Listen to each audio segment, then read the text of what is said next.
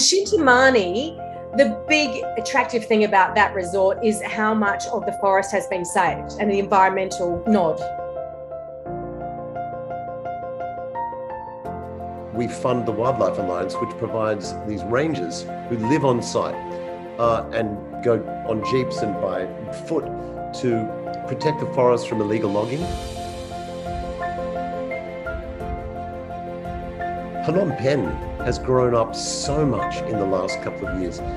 Incredible restaurants, fabulous hotels, really wonderful guest experiences. There is nothing contrived or um, plastic about this hotel. It's extraordinary the work that the foundation has done